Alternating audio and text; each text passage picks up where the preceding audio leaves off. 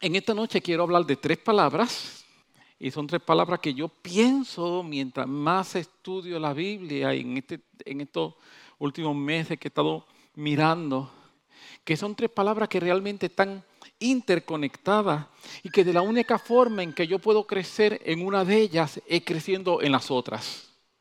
Así que voy a estar hablando de cómo entrelazamos fe, obediencia y madurez. Y desde ahora te voy a dar mi conclusión. Mi conclusión es que es imposible crecer en fe sin crecer en obediencia. Y es imposible crecer en madurez sin crecer en fe. Y es imposible llegar a ser una persona obediente si no soy una persona que tengo fe y que tengo madurez. Así que es imposible hablar de fe, madurez y obediencia sin que estén realmente relacionadas. En Juan capítulo 14, Jesús les indica a sus discípulos que la manera que ellos van a mostrar que lo aman a Él es guardando sus mandamientos. Mira, Juan 14, 21 dice, el que tiene mis mandamientos y los aprende. El que tiene mis mandamientos y los memoriza.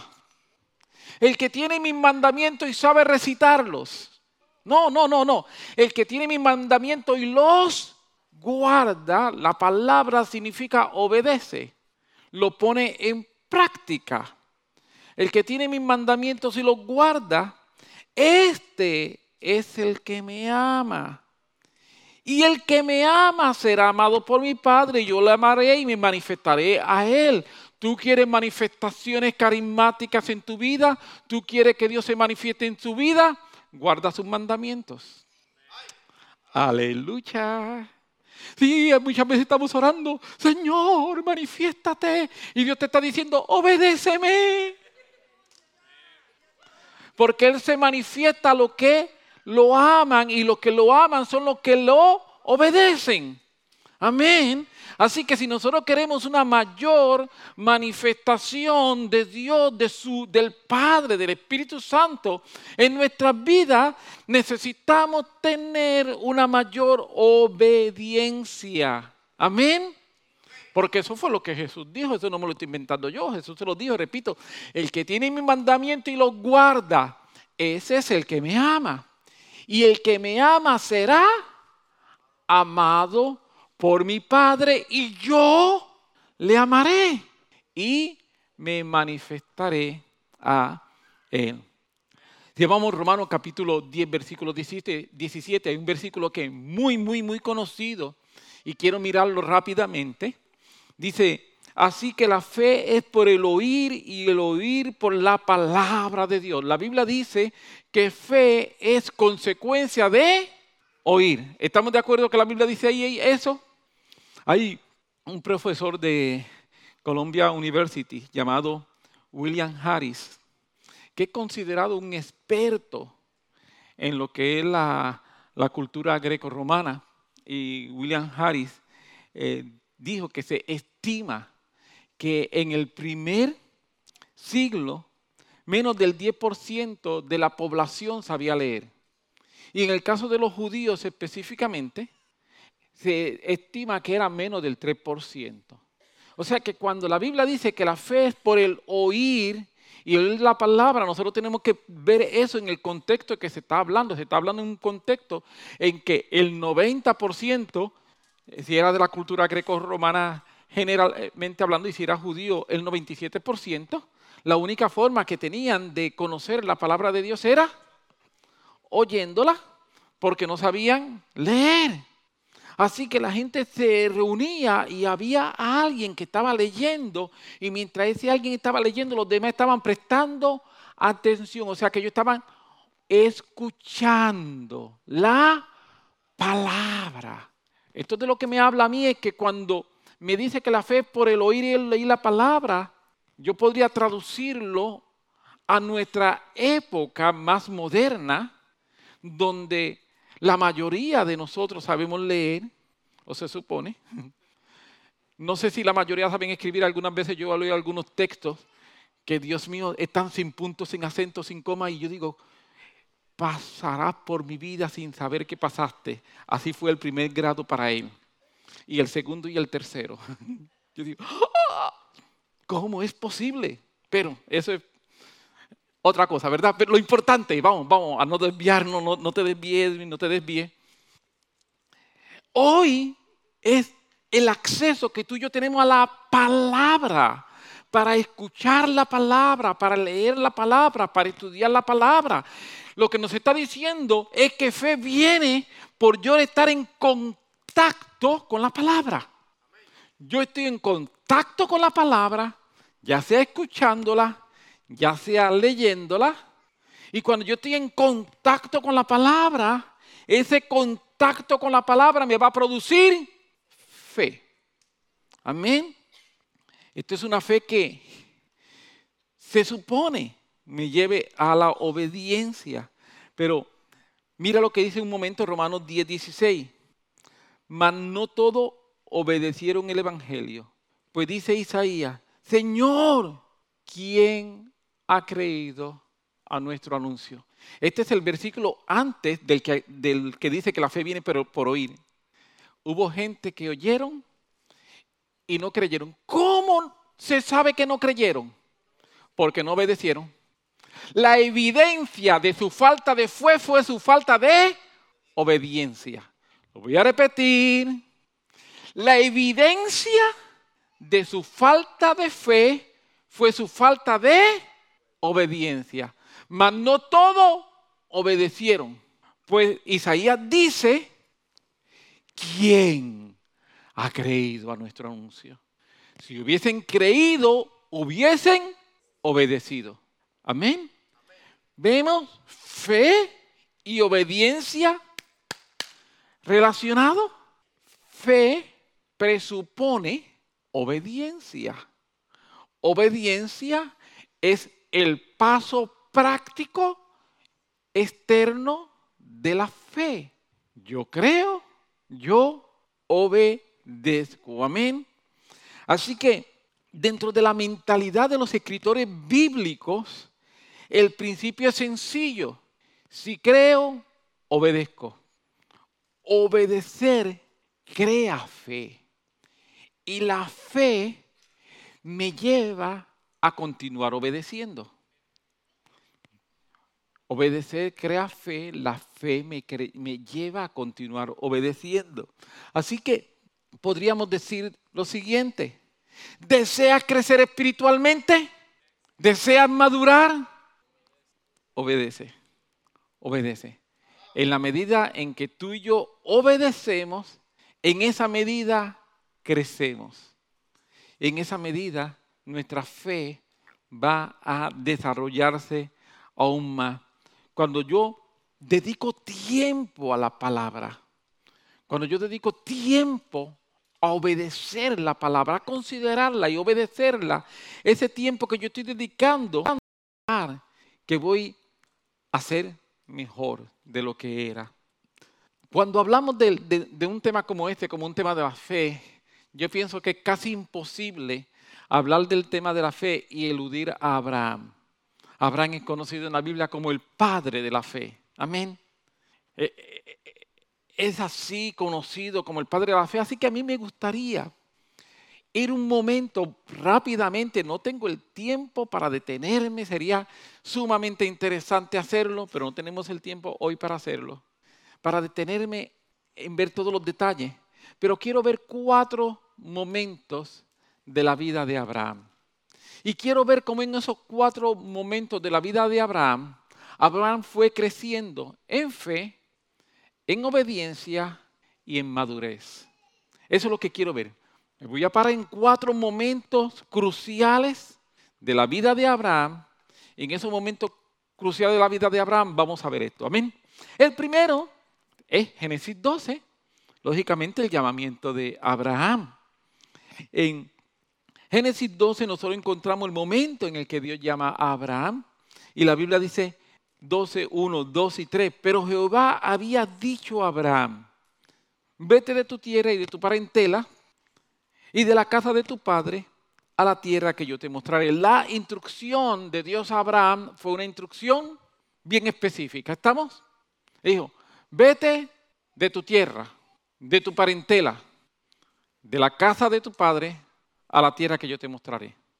Cuando nosotros vemos el capítulo 11, vamos a descubrir algo bien interesante y es que en el capítulo 11 se habla de cuando él sale de su casa y con quién sale. Seguimos, versículo 2. Y Dios le dice, y haré de ti una nación grande y te bendeciré y engrandeceré tu nombre y serás bendición. Bendiciré a los que te bendijeren, a los que te maldijeren, maldeciré y serán benditas en ti todas las naciones de la tierra. Es como, como sigue diciendo la, la Biblia. Dios es muy específico en que Dios le da una instrucción a Abraham, pero Dios asume toda la responsabilidad de lo que se va, a ocurrir. Dios simplemente le dice a Abraham, vete a tu tierra, vete de tu parentela, vete de la casa de tu padre, yo te voy a mostrar una tierra y yo te voy a bendecir. Yo voy a hacer de ti una gran nación. Yo este, bendeciré a los que te bendigan. Si alguien te maldice, se tiene que enfrentar a mí. Es lo que Dios le está diciendo. Yo te voy a defender, no te preocupes. La gente que te bendiga, yo la bendigo. Y el que te maldiga, se enfrenta conmigo. Yo lo maldigo. E, esa es la instrucción. Pero Abraham no había hecho nada para merecerlo. Tú miras el versículo, los versículos que están al final del capítulo 11. Abraham viene de un lugar llamado Ur de los Caldeos, que era un sitio donde la gente era idólatra. Abraham no había hecho no, nada, absolutamente nada, para merecer el llamado de Dios. Así que el llamado de Dios fue un llamado soberano totalmente soberano. Y pienso yo que es un llamado en el que Dios comienza a empujar a Abraham. Cuando nosotros vemos entonces las acciones de Abraham, podemos decir que no fueron ni muy maduras ni muy obedientes. Su obediencia fue una obediencia parcial. Así fue la obediencia de él. Su obediencia fue una obediencia parcial. La Biblia dice que salió con su papá y su sobrino, eso enseña la Biblia, y la Biblia dice que se, quedaron, en Arán, que era tierra de uno de sus familiares. Así que el padre de la fe, como que no comenzó con tanta fe, salió, recibe una palabra de Dios, sal de tu tierra, de tu parentela, de, la de tu familia, a la tierra que yo te voy a mostrar. Y él salió, se llevó a su papá, se llevó a su sobrino y se detuvo en la casa de uno de sus tíos. Nada de eso es lo que Dios le dijo que hiciera. ¿Está conmigo? Así que cuando yo leo eso, yo digo, Señor, yo tengo esperanza. Yo tengo esperanza. Porque si el Padre de la Fe comenzó así, aleluya, yo tengo esperanza. Así que vemos Abraham con un llamado, pero con una obediencia parcial. Brincamos y nos vamos entonces a otro momento en la vida de Abraham. Estamos hablando ahora de Génesis capítulo 17. Génesis 17 es el momento cuando Dios va a confirmar su pacto con Abraham. Dios le habla a Abraham, lo llama, pero pasan varios años y cuando pasan todos esos años, Dios confirma su pacto con Abraham. Estamos en este segundo encuentro, Génesis 17, versículos 17 y 18. Dios le está diciendo a Abraham, Abraham, estoy confirmando mi pacto contigo. Abraham, yo te voy a hacer una gran nación. Abraham, van a hacerte un hijo. Y Abraham, vas a tener promesa. Y cuando Dios le dice eso a Abraham, entonces Abraham se postró sobre su rostro y se rió y dijo en su corazón, a hombre de 100 años de nacer hijo. Ajá, Dios me está hablando. Ah, sí, ¿cómo no? Este es el padre de la fe, ¿ok? Es el padre de la fe. Y cuando Dios le habla al padre de la fe, se echa a reír, se, tira de rodillas, pero no se tiró de rodillas a adorar, él se tiró de rodillas a esconderse para reírse. Eso es lo que vemos en la Biblia. Miren, miren, vamos a leerlo. Entonces Abraham se postró sobre su, rostro y se rió y dijo en su corazón, él no se postró de rodillas y decir, te alabo por toda la palabra, la promesa que tú me has dado, tú eres tan grande Dios, sino que él se tiró de rodillas y dijo, y, que yo viejo ahora. Eso dice la Biblia. Se tiró de rodillas, se rió y empezó no a adorar, sino a hablar para dentro de él. Cuando dice hablar en su corazón, empezó a hablar para dentro de él. Él no estaba adorando, él no estaba orando, él no estaba glorificando al Señor. Y Sara ya de 90 años, si yo estoy viejo, la señora está también. Ay, Dios mío. Y dijo Abraham, entonces cuando Abraham le habla a Dios, después de haber meditado, de haber tragado, entonces dice Abraham, ojalá Ismael viva delante de ti. Por lo menos yo me conformo, no con lo que tú me estás diciendo. Yo me conformo. Ojalá quisiera yo. Me gustaría que Ismael esté delante de ti. ¿Qué piensa usted? Este es el padre de la fe. Este es el padre de la fe. Aleluya. Aleluya. ¿Está conmigo? ¿Está conmigo? Dile a alguien que está a tu lado, tienes esperanza. Sí, sí, sí, dile a alguien así, ¿tienes esperanza? Si este es el Padre de la fe, tienes esperanza. Tú que me estás viendo, tienes esperanza. Amén. Así que créeme, esta es una gran palabra de ánimo. Esta es una gran palabra de ánimo. Yo leo esto y yo digo, ah, tengo esperanza. Porque si de este Dios se sintió orgulloso, tengo esperanza. Amén. Vamos a ir un momentito al tercer encuentro de Abraham con Dios. Y lo encontramos en el próximo capítulo. Los teólogos no están de acuerdo si el próximo capítulo ocurrió día, semana o meses, pero no, fue un año. Fue día, semana o meses que ocurren los hechos narrados en el capítulo 18 del capítulo 17. Y eso es importante. Eso es importante porque nosotros vamos a empezar a ver una transformación en Abraham. Nosotros vamos a empezar a ver una transformación en él. Y eso es bien importante. El capítulo 18, como mencioné, ocurre bien cercano al capítulo 17 en cuanto a tiempo y espacio.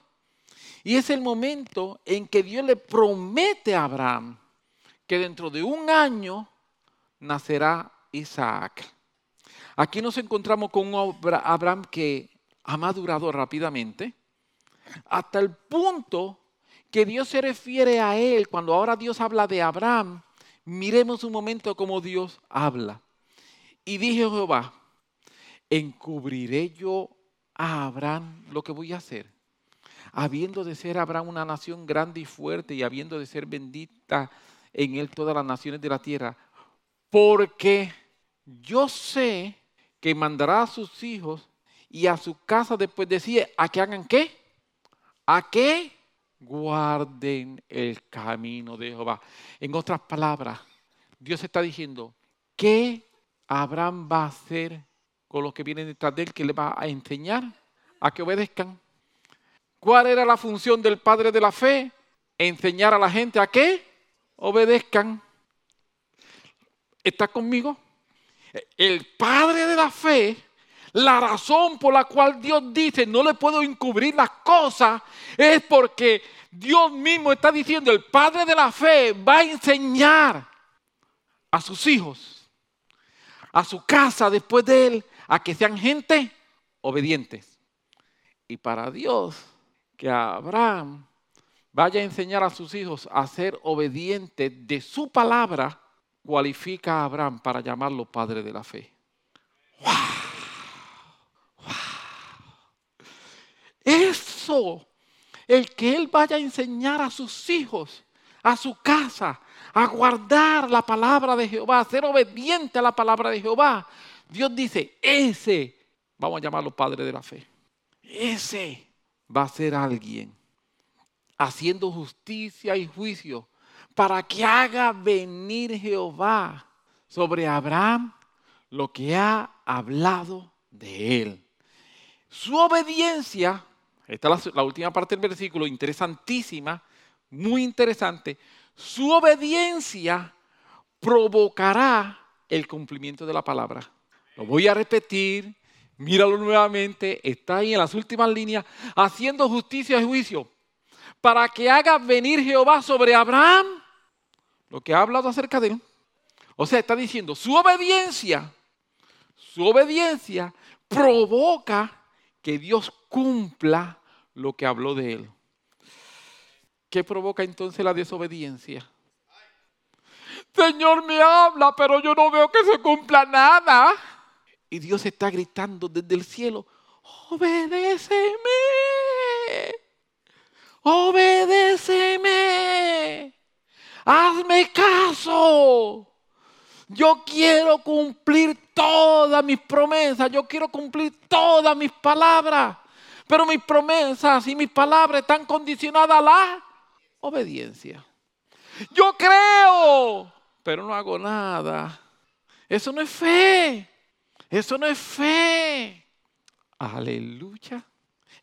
Dicho sea de paso, en este mismo versículo, cuando dice, encubriré yo a Abraham lo que voy a hacer, lo que Dios va a hacer es destruir a Sodoma y Gomorra.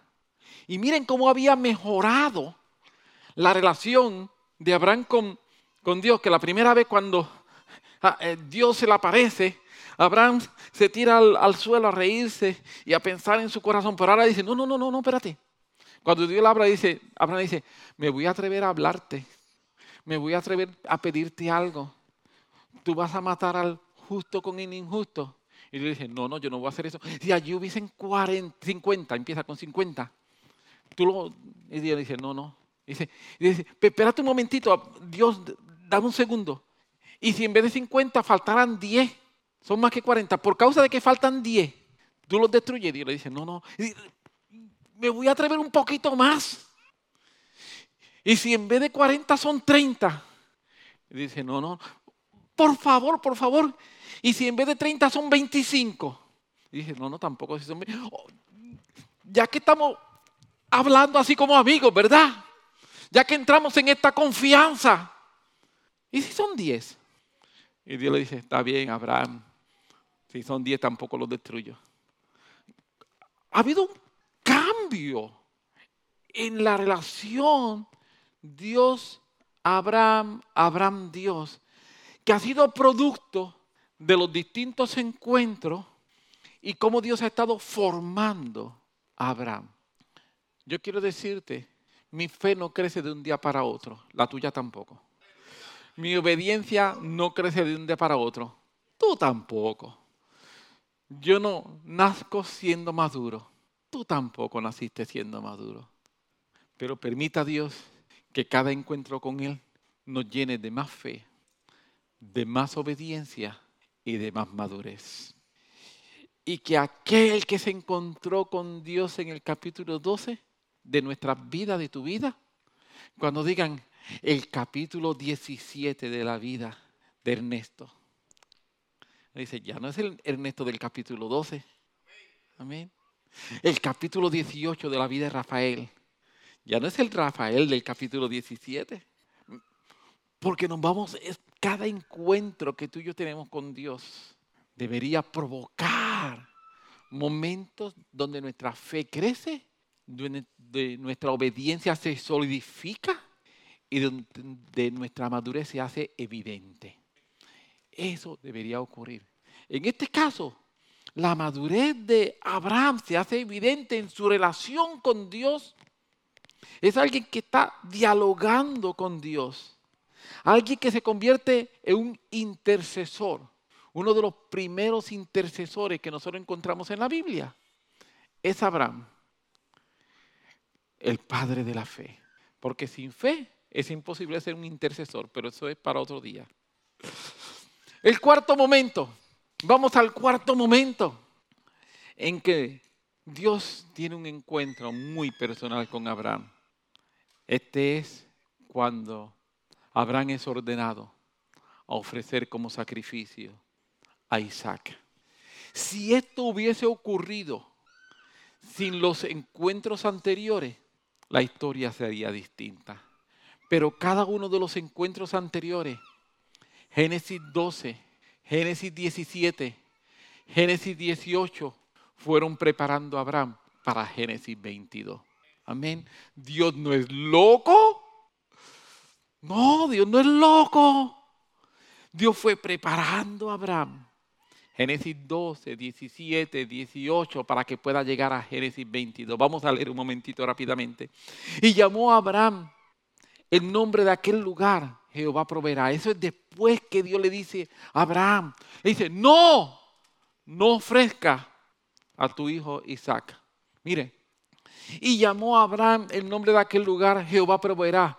Por tanto se dice hoy, en el monte de Jehová será provisto. Lo que Abraham hizo, la obediencia de Abraham, los hechos de Abraham provocaron inclusive que dentro del pueblo se crearan frases que la gente recordaba aquel momento. En el monte de Jehová se será provisto. Sigue diciendo. Por tanto se dice hoy en el monte de Jehová será provisto. Versículo 15.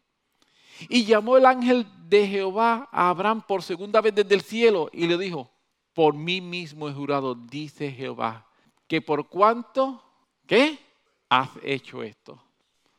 No es por, porque creíste, no es por las declaraciones de fe que hiciste, no es por los decretos, te pusiste, decretaste, es por lo que hiciste, son por tus actos, son tus acciones por cuanto has hecho esto y no me has rehusado tu hijo, tu único hijo.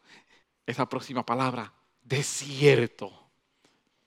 Dios dice, escríbelo en piedra. Esto va a ocurrir porque va a ocurrir. Ahora, ese desierto está precedido del por cuanto has hecho esto. Amén. ¿Queremos un desierto de Dios para nosotros? Queremos ese momento en que Dios afirma su palabra irrevocablemente para nosotros. Queremos ese momento en que Dios me dice, mira Samir, desierto voy a hacerlo. Queremos ese momento en, que Dios, en que Dios está diciendo, Maribel, desierto, Tito, desierto yo lo voy a hacer desierto esta afirmación irrevocablemente es el, el, resultado de por cuanto has hecho esto. Uno es causa y efecto. La fe de Abraham fue manifestada en sus acciones. Y todo esto probó su madurez. Ya no es el Abraham que se estaba riendo, tampoco es el Abraham que le decía a su esposa, hazte pasar por mi hermana por si acaso. La, llevaba como oveja al matadero, ¿verdad? Sacrificándola. Tampoco es ese Abraham. Es un Abraham que ha madurado. Su fe, mediante su obediencia, lo han hecho madurar. Amén. Gloria a Jesús. Yo espero que esto de alguna forma te esté bendiciendo. Desierto, te bendeciré como... En el capítulo 12 Dios lo dijo, te voy a bendecir. Y al que te maldiga, yo lo maldigo. En el capítulo 17 se lo dijo de nuevo. Eh, sal afuera. Dice que tuvo una visión. Y él tuvo una visión en 3D. porque él estaba en la tienda cuando tiene la visión. Y de momento de estar en la tienda, sale afuera y dicho sea de paso, él está en, la tienda en un desierto y sale fuera y Dios le dice, mira las estrellas de los cielos. ¡Wow! Y está en el desierto y estando en el desierto Dios le dice, ahora mira el agua del mar, la arena del mar. tuvo una visión, tú sabes, a, miles de millas. Dios le mostró la, la, arena del mar. O sea, Abraham tiene una experiencia extraordinaria. Y en esa experiencia extraordinaria, Dios también le dice, te voy a bendecir. Y Dios lo vuelve a repetir, te voy a bendecir. Y ahora, en este momento, que podríamos llamarlo un momento culminante dentro de la relación de crecimiento en fe, obediencia y madurez de Abraham, Dios le dice, desierto.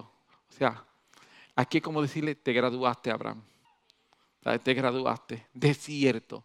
Te bendeciré y multiplicaré tu descendencia como las estrellas de los cielos y como la arena del que está a la orilla del mar y tu descendencia poseerá la puerta de tus enemigos. Abraham se ha desarrollado de manera tal, escuche, que su fe gobierna sus emociones. Lo voy a repetir. Abraham ha madurado de forma tal que su fe gobierna sus emociones. Y usted me dice, pastor, ¿y por qué tú dices que su fe gobierna sus emociones? ¿Tú sabes cómo deberían ser las emociones de un padre que va a sacrificar a sus hijos? Yo no me lo quiero imaginar. Pero tú sabes cómo deben estar las emociones de un padre que va a sacrificar a su hijo y que puso sobre la espalda del hijo de aproximadamente unos 12 años la leña que se va a utilizar y él llevaba el fuego y el cuchillo. Abraham iba con el fuego y el cuchillo y el niño llevaba en su espalda la leña y empiezan a subir. Y el niño cuando ve a Abraham le dice, papá, ¿se te olvidó algo? dice, ¿qué se me olvidó? Veo la leña, veo el fuego, veo el cuchillo, pero ¿dónde está el cabrito para sacrificar? Yo no sé las emociones, pero Abraham había crecido en fe, donde su fe gobierna sus emociones. Y créeme, esto es una de las áreas más grandes de crecimiento en fe. Es fácil tú crecer en fe cuando tus emociones te dicen, sí. Cuando tus emociones dicen, para adelante, vamos, eso es lo que queremos. Fuego, sí, fuego. Pero cuando dicen, el fuego es para ti, la leña es para ti y el cuchillo es para ti. Pero Abraham había crecido en fe, mostrándolo en obediencia. Has hecho esto de manera tal que su fe gobierna sus emociones. Amén. Personas con problemas emocionales necesitan crecer en que su fe gobierne sus emociones. Yo no sé qué Abraham pensó, pero yo sé que Abraham hizo, obedeció. Amén. Yo no sé qué Abraham pensó, pero yo sé lo que Abraham hizo. Obedeció al punto que su fe gobernaron sus emociones. Amén. Esta es la clase de fe que se desarrolla cuando nosotros obedecemos la palabra del Señor. Mira, el pacto, porque este desierto lo que está haciendo es enfatizando, Dios está ratificando. El pacto fue dado por la fe, pero es confirmado por la obediencia. El pacto fue dado por la fe, pero es confirmado por la obediencia. Amén. La primera vez Dice, Abraham creyó. Ok, pero cuando se le dice el desierto, es por causa de la obediencia. ¿Queremos que Dios confirme su pacto con nosotros? Necesitamos desarrollar obediencia. Abraham fue desarrollando su fe por medio de obediencia y como resultado creció en su madurez espiritual. Dame algunos minutos para compartir algunos pensamientos adicionales relacionados con esto. Eh, Y quisiera considerar rápidamente 1 Timoteo capítulo 4, versículo 7, porque quiero seguir hablando de fe, obediencia y madurez. Desecha la fábula profana y de vieja. Esa primera parte no la voy a entrar en ella, aunque es bien interesante. Aparte de graciosa, es interesante. Pero es que quiero dedicar el tiempo a la segunda parte. Ejercítate para la piedad. La palabra griega que se traduce por ejercítate es la palabra eusebia. Y esa palabra eusebia habla de nuestra devoción a Dios. Implica una actitud reverente y respetuosa, donde mi actitud reverente y respetuosa muestra características de Dios. Lo voy a repetir. Eusebia, esa palabra, literalmente habla de devoción a Dios.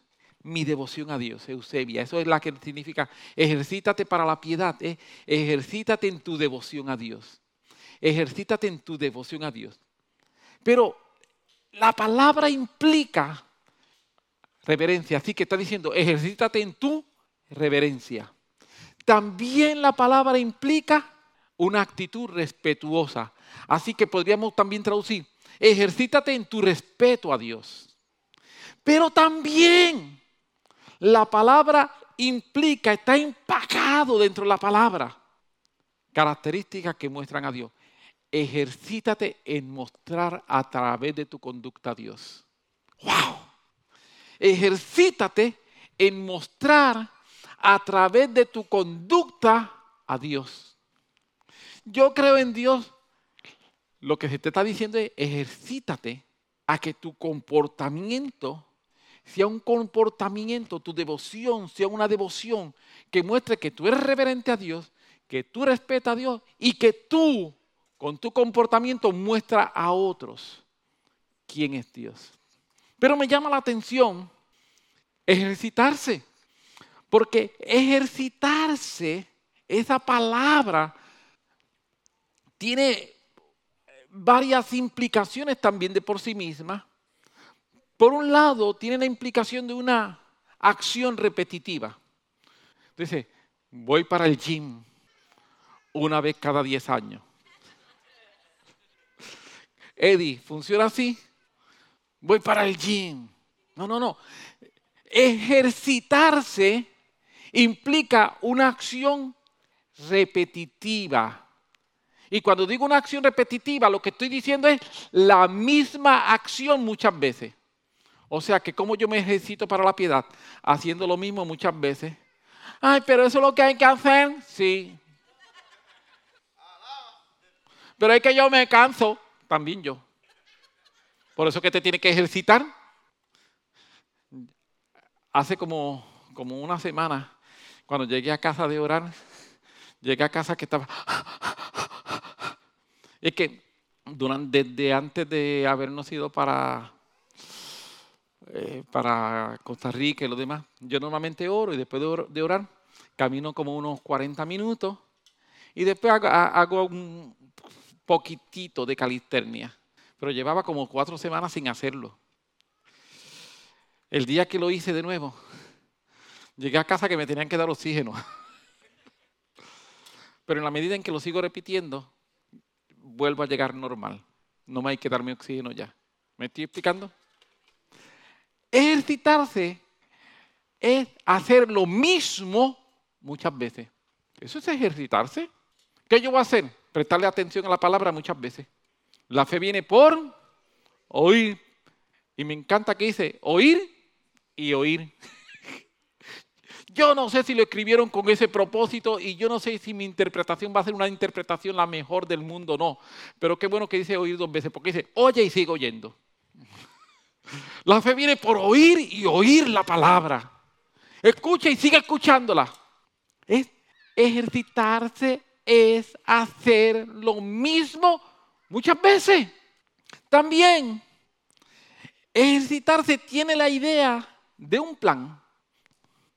Tú no te levantas y dices, hoy me voy a ejercitar voy a correr una milla. Y mañana, eh, déjame ver si nado. Y pasado mañana estoy en, qué sé yo, que ejercitándome en mover los dedos, a ver si tengo más fuerza con los dedos. Vamos a ver quién le gana. ¡Ah! ¡Ah! Tú no te ejercitas así. Tú tienes un plan. Muchas veces en nuestra vida de devoción al Señor tenemos todo menos un plan. Te pregunto, ¿a qué hora tú oras? Aleluya. ¿A qué hora oras? ¿A qué hora tiene tu segundo tiempo de oración en el día? Ay, si la primera dolió, la segunda dolió más. ¿A qué hora lee la Biblia? ¿Cuándo sacas el tiempo para ayunar? Ejercitarse es hacer lo mismo aburrido. Aleluya. Repetitivamente, muchas veces, muchas lo hago, lo hago, lo hago, lo hago, lo hago y lo hago. Yo necesito ejercitarme en escuchar lo que Dios me está hablando. ¿Y cómo yo me voy a ejercitar en escuchar lo que Dios me está hablando? Antes que nada, escuchando su palabra. Si no escucho su palabra, ¿cómo voy a escuchar su espíritu? Jesús dijo, no conocen mi voz porque no entienden mi lenguaje. Eso dijo Jesús. Para conocer la voz de Dios, primero necesitamos conocer su lenguaje. Tú escuchas a un chino hablando y no vas a entender nada de lo que te dice. ¿Por qué? porque no conoces su lenguaje. Y lo que te esté diciendo te va a sonar a disparate. Pero cuando tú escuchas el chino hablando, tú vas a decir, ah, chenda. Eso significa, cierto, de veras. ¿Me estoy explicando? En la medida que tú vas escuchando, tú vas aprendiendo. Aleluya. Que yo voy a ejercitarme escuchando la voz de Dios practicando una y otra vez, escuchando lo mismo, lo mismo, lo mismo, lo mismo, lo mismo. ¿Sabe?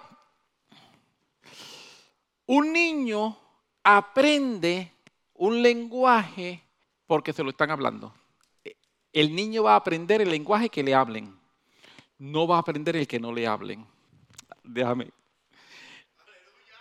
El niño va a aprender el lenguaje que le hablen, no el que no le hablen. Si yo no estoy escuchando la voz de Dios, nunca voy a aprender el lenguaje de Dios. Amén. Fe, obediencia, madurez. No podemos desligarla. Es interesante que cuando nosotros decimos que alguien hace algo de manera natural, usted dice, muchacho, ese lo hace de la manera natural. Permítame decirle ¿Qué es que alguien haga algo de manera natural? Lo que realmente estamos diciendo que esa persona ha practicado tanto y tanto y tanto esa acción que llega el momento en que la domina. Es la práctica de una misma acción la que hace que se domine y parezca natural. Pero que algo sea natural es cualquier cosa menos natural. La persona no hace con eso puede tener unas habilidades, pero siempre hay que refinarlas, hay que ayudarlo, hay que encauzarlo, hay que enseñarle las técnicas, hay que mostrarle. ¿Para qué? Para que entonces tú dices, qué natural. Según un estudio que se hizo hace unos 10 años atrás, se dice que las personas que son expertos en hacer algo y que se ven naturales haciéndolo, tienen detrás de esa naturaleza 10.000 horas de práctica. 10.000 horas de práctica antes de que se vea natural. Se cogieron deportistas, se cogieron músicos, artistas de distintas áreas, se evaluaron y todo lo que se decía, wow, qué fácil lo hace, qué bien lo hace, Tenían detrás de ese qué fácil lo hace, detrás de ese qué bien lo hace, diez mil horas de práctica. Yo te pregunto, ¿cuántas horas de práctica tú tienes de escuchar a Dios? Aleluya. Tengo cinco minutos y ya estoy cansado. Te faltan 9.999 horas con 55 minutos. ¿Me estoy explicando? Disciplina, ejercitarse, requiere esfuerzo. Ejercitarse requiere esfuerzo. No ocurre porque sí, ocurre porque yo decido sacar el momento, sacar el tiempo. Y cuando yo decido sacar el momento y sacar el tiempo, yo me ejercito. El principio que estoy tratando de enfatizar es madurez tiene que ver con poner en práctica nuestra fe por medio de la obediencia. Madurez tiene que ver con poner en práctica nuestra fe por medio de la obediencia. Te lo voy a repetir y está escrito. Madurez tiene que ver con poner en práctica nuestra fe por medio de la obediencia. Yo lo creo, lo pongo en práctica, maduro. Madurez tiene que ver con poner en práctica nuestra fe por medio de la obediencia. El escritor de Hebreo en el capítulo 5, eh, versículo 4 nos dice, pero el alimento sólido para los que han alcanzado madurez, para los que por el uso tienen los, los sentidos ejercitados. ¿Cómo se ejercitan los sentidos? Lo dice ahí, no me lo estoy inventando. ¿Cómo se ejercitan? Por el uso. Mire, lo dice. Pero el alimento sólido es para los que han alcanzado madurez, para los que por el uso tienen los sentidos ejercitados. ¿Cómo se ejercita un sentido? Usándolo. Es que yo no entiendo la palabra. Si no la lee, ¿cómo la vas a entender? Te lo devuelvo después.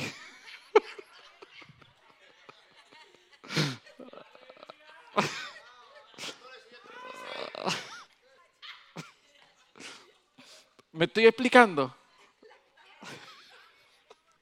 Ay, Señor para lo que por el uso tiene los sentidos ejercitados. Cuando yo lo uso mis sentidos espirituales, se ejercitan y entonces, escuche, me convierto en una persona madura. Lo voy a decir de la siguiente forma. Lo voy a decir de la siguiente forma para acá entonces, porque allá se están riendo y ustedes están más serios aquí. Sí, sí, sí, sí. si yo quiero madurez, yo tengo que ejercitar mi sentido. Si yo no ejercito mi sentido, soy un inmaduro. Aleluya. Sí. Sí. Eso es Biblia. Eso es Biblia. Pero nosotros que queremos es que me impongan las manos. Yo lo que quiero es que me impartan algo. Y Dios no te quiere impartir, Dios te quiere partir. Sí. Amén. Sí, Dios quiere quebrantarnos, quebranta mi corazón. Y Dios dice, eso es lo que quiero hacer. Quiero quebrantarte para ver. Obediencia es parte integral del cristianismo. No podemos ser cristianos y no practicar las enseñanzas de Jesús. Déjame ir terminando haciendo una pregunta. ¿Por qué hay personas, y no estoy hablando de ti ahora, porque hay personas que no han crecido? Porque hay personas que no han crecido espiritualmente. Cuando yo me confronto con la palabra, cuando yo me confronto con la palabra, con lo que hemos estado hablando, con ver el ejemplo de Abraham, de cómo fue su desarrollo en fe, de cómo él es confrontado con sus deseos, con sus anhelos, de cómo él es confrontado con lo que más significaba con sus emociones, porque es el área, repito, en que nosotros no queremos ser confrontados. Cuando yo veo cómo Dios confronta a Abraham, cuando yo veo la enseñanza de la escritura, y repito, no tengo tiempo de ir a todos los versículos que podríamos estar utilizando, pero cuando yo leo todo esto, este ejercítate para la piedad. ¿Por qué? Habemos creyentes que no crecemos porque no estamos ejercitándonos para la piedad. Queremos que la piedad nos llegue. No nos ejercitamos, no hacemos lo que nos corresponde. Y es más fácil quejarse, asumir la postura de aquí estoy yo. Dios sabe que yo lo amo. Si Él quiere hablarme, si Él quiere usarme, Si Él quiere, Él sabe que yo estoy aquí. Y con muchísimo respeto y eh, solté el bate, por si acaso. Pero con muchísimo respeto. Dios sabe que tú lo amas, pero eso no es suficiente. Yo no estoy poniendo en tela de juicio tu amor por Dios. Nunca yo haría eso. Yo lo que estoy diciendo es que no es suficiente. Porque Jesús dijo, y así comenzamos, el que me ama guardará mi mandamiento y mi Padre lo amará y yo lo amaré y vendré y me manifestaré a él. Eso Jesús dijo.